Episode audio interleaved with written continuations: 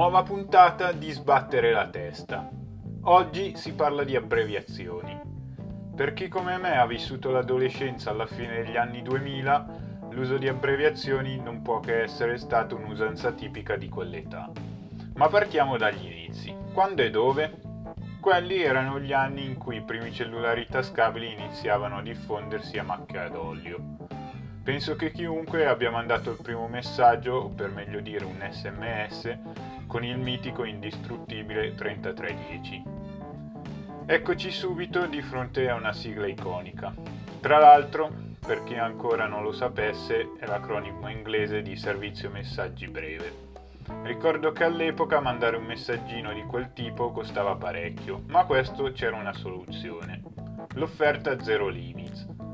Chi di noi non ne ha fatto largo uso? Ripensandoci oggi, era folle pensare che in qualche ora si finiva facilmente il tetto dei 100 messaggi consentiti. Talvolta per sbaglio poi partiva l'MMS e lì poi erano guai seri. A parte questo rapido excursus storico, gli sms hanno rappresentato per tutti l'introduzione di sigle nelle nostre relazioni quotidiane. Si cercava infatti di non eccedere le parole consentite, abbreviando il più possibile.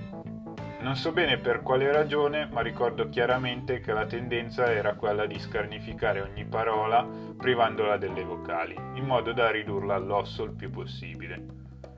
Se riprovassi a leggere oggi qualche conversazione dell'epoca, sono quasi certo che sarebbe come imbattersi nella lettura di un geroglifico oppure di qualche codice criptato.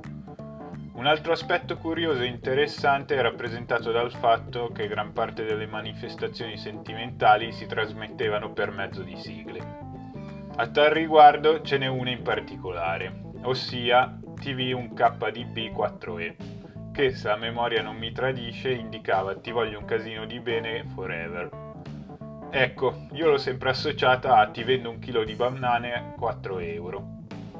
A parte gli scherzi, c'è da ammettere anche che le faccine erano delle sorte di abbreviazioni a tutti gli effetti, ma che hanno avuto un impatto notevole. Basti pensare a XD ad esempio. Bene, da tutta questa serie di mini faccine stilizzate la tecnologia è progredita parecchio e l'evoluzione ha portato a sviluppare le emoticon, il cui utilizzo è a dir poco esagerato oggigiorno. Devo ammettere che anche io sono stato uno di quegli adepti abbreviatori, ma penso sia stato utile in un certo senso. Adesso infatti utilizzo sigle abbreviazioni frequentemente anche in ambito professionale e lavorativo.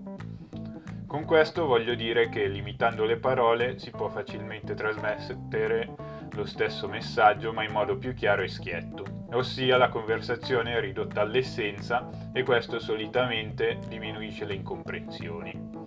È folle pensare che è iniziato tutto da cellulari che somigliavano più a mattoni che a oggetti tecnologici, ma è proprio così che è andata. Colpa degli sms, ma almeno si risparmia tempo. Alla prossima!